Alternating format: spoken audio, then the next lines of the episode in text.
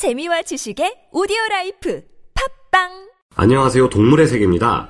아프리카 보츠와나 모레미 지역의 몬바 캠프에서 있어서는 안 될 기괴한 현상이 사자들에게서 발견되고 있습니다. 일부의 특정 수사자들이 무리를 지어 동족인 암사자들을 사냥해 잡아먹는 끔찍한 동족 상잔의 비극이 벌어지고 있는 것인데요. 그런데 알고 보니 이런 일이 일어났던 것은 처음이 아니었습니다. 2013년 6월 8일 숫사자 4마리가 암사자 1마리를 사냥해 잡아먹는 일이 벌어졌고 2007년에도 숫사자들이 단체로 암사자를 죽여버리는 이해할 수 없는 상황이 일어났는데요. 숫사자들끼리 무리를 지어 같은 숫사자를 포식하는 장면도 볼 수 있습니다. 숫사자는 체급과 힘에서 이미 암사자를 충분히 능가하기 때문에 단체로 암사자를 공격할 필요도 없습니다. 주변에 다른 먹잇감으로 잡아먹을 수 있을 만한 동물들이 없는 것도 아니었죠.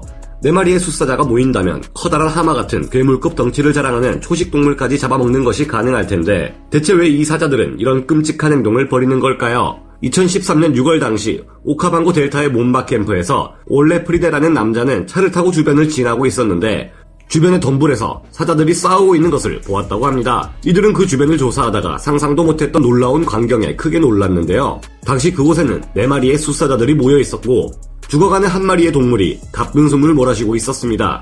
이 사자들은 쓰러진 동물을 물어뜯으며 공격하고 있었는데 놀랍게도 쓰러져 있던 동물은 한 마리의 암사자였습니다. 약한 암사자를 비겁하게 4마리나 되는 숫사자들이 단체로 공격하느냐 따질 만한 상황이 아니었습니다. 이들은 집요하게 쓰러진 암사자의 주변을 맴돌며 그 암사자를 먹잇감처럼 대하고 있었기 때문인데요. 암사자는 소극적인 저항을 해보지만 그저 이리저리 끌려다니며 고통스러운 죽음을 기다리고 있을 뿐이었습니다. 해당 영상에서는 이들의 마지막 모습까지 담겨있지는 않았지만 전해지는 바에 의하면 결국 이 네 마리의 수사자들이 그 암사자의 숨통을 끊었고 암사자의 고기를 먹으며 배를 채웠다고 합니다. 사자들은 그 암사자의 고기를 깨끗이 먹어치웠고 결국 사건 현장에는 암사자의 뼈만 남아 있었다고 하는데요. 그런데 이런 무서운 상황이 암사자에게만 닥치는 것은 아닙니다. 그리 어렵지 않게 여러 곳에서 수사자 무리들이 한 마리의 수사자를 둘러싸고 공격해 죽이고 잡아먹기까지 하는 것을 볼 수 있는데요. 심지어 여러 마리의 암사자들에게 포위당한 한 마리의 수사자가 공격당해 생존의 위협을 겪을 때도 있습니다. 올레 프리드는 20년간 사파리 안내 활동을 맡아오면서도 이런 장면을 이전에 한 번도 보지 못해 큰 충격을 받았다고 하는데요.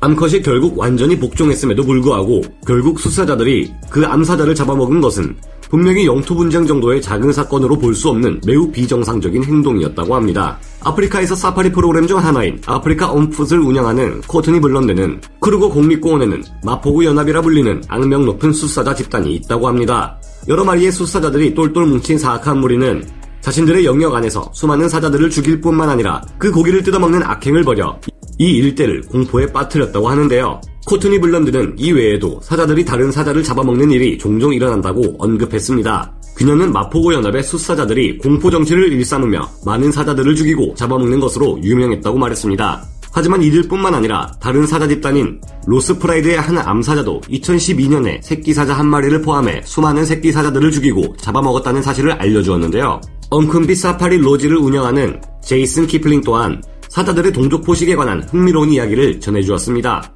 사자가 다른 사자를 잡아먹는 것을 저는 여러 번 목격했습니다. 사자가 자신의 영역 밖을 돌아다니다 다른 무리의 사자들에게 잡혔을 때 종종 이들은 공격당하고 잡아먹히게 되는데요. 사비샌드 지역에서는 6마리의 숫사자로 구성된 악명 높은 마포고 연합 집단이 다른 무리의 많은 암사자들을 죽이고 잡아먹었으며 그 과정에서 지배력을 과시하기 위해 종종 더 끔찍한 일을 벌이기도 했습니다. 그러나 이 같은 일에 대한 전문가들은 그리 비정상적인 일은 아니라고 말하고 있습니다. 전문가들은 이런 현상에 대해 사자들에게 외부의 존재를 죽이는 것은 잠재적인 경쟁을 근절하는 예방 활동의 일환이며 이로 인해 죽은 사자의 고기는 낭비되지 않는 단백질과 영양의 원천이라 이야기하고 있습니다. 경쟁자가 될 수 있는 외부의 사자들을 한 무리의 사자들이 죽이고 그 고기를 섭취하는 것은 이들의 생존을 위해 도움이 되기도 하지만 이렇게 함으로써 같은 지역에 서식하는 하이에나들이 공짜로 사자 고기를 먹을 수 없게 만든다고 하는데요. 다른 한 무리의 사자들은 이렇게 함으로써 주변의 다른 사자 무리나 하이에나와의 경쟁에서 우위를 점할 수 있다고 합니다. 같은 맥락에서 암사자들이 종종 죽은 자신의 새끼들을 잡아먹는 것 또한 이해할 수 있다고 하는데요.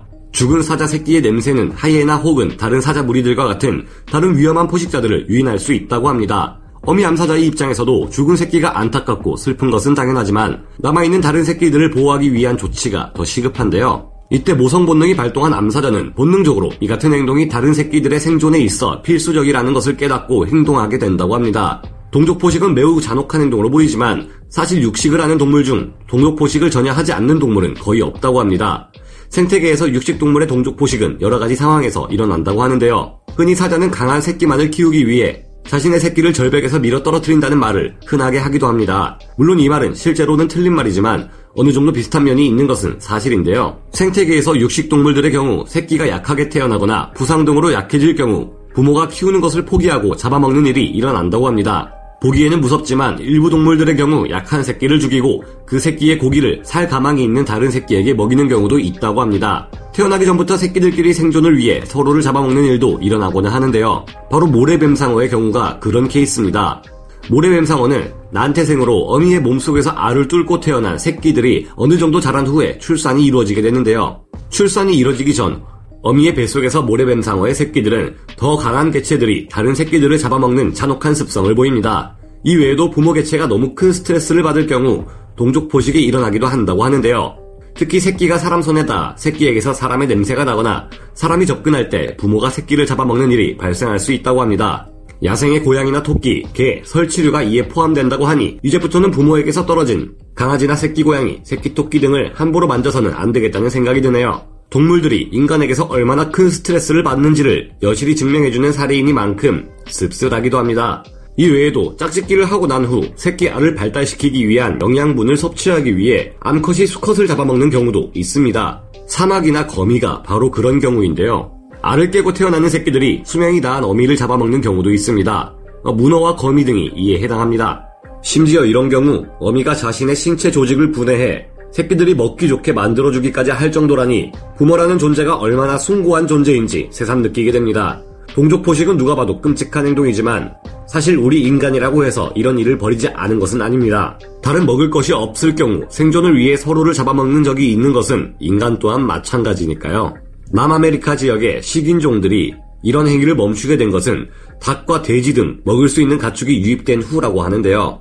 이외에도 서로 싸우게 된 동물 중 승리한 쪽이 패배한 쪽을 잡아먹는 경우가 있는데 햄스터와 침팬치 같은 경우가 이에 속한다고 합니다. 아마도 햄스터를 키워보신 분들 중에는 두 마리의 햄스터가 같은 우리 안에 있었지만 다음날 한 마리의 햄스터만 남아있고 구석에서 다른 한 마리의 흔적을 발견하신 분들이 적지 않으실 것 같은데요. 자연은 언제나 경이롭고 아름답지만 이런 상황을 볼 때는 그만큼 너무나 비정하고 잔혹하기도 한 것 같습니다. 문명 사회를 구축하고 살아가는 우리들은 적어도 서로를 먹이로 삼는 일은 일어나지 않아 다행인 것 같은데요. 그러나 우리 인간의 사회에서도 종교나 미신, 문화의 차이, 정치적인 이유 등으로 서로를 비난하고 공격하는 것을 보면 동물들의 동족 포식과 크게 다를 것이 없어 보여 우려스러울 때가 많습니다.